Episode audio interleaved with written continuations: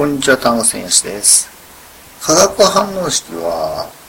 左辺の反応物から生成物に矢印でつなぎますけども、この時にですね、右向きの矢印1本のみの場合と、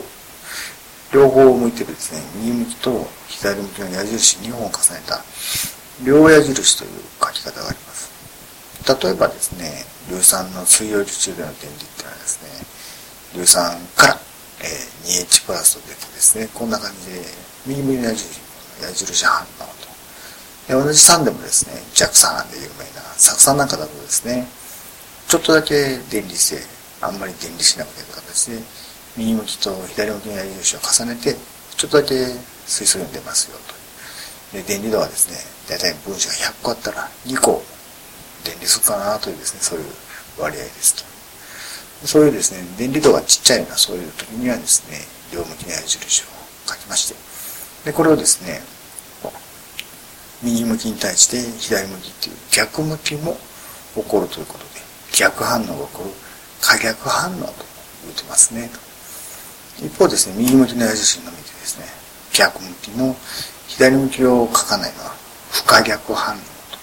言ってですね、紹介するんですけども、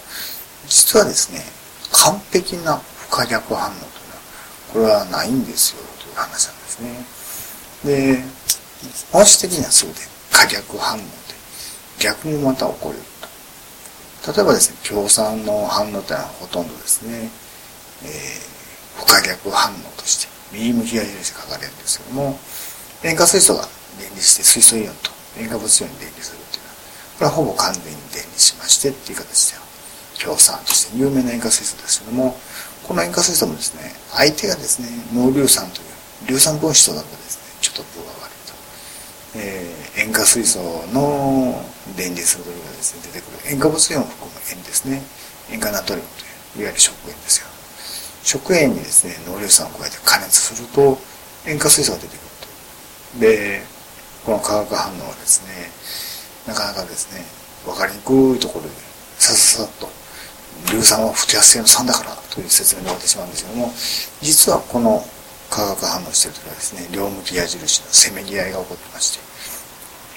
塩化物イオンが水素イオンとくっついて塩化水素として出てくるのかそれともですね硫酸がですね電離的に残るのかとそういうですね押し付け合いをしてまして、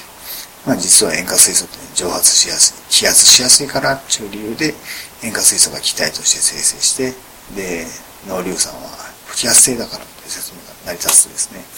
そういう勝負になってまして。で酢酸とですね水溶樹中で電離していた時はですね可逆反応の両向き矢印ですけども水酸化ナトリウム水溶樹中ではですね不可逆反応扱いでほぼ完全に電離して酢酸イオンと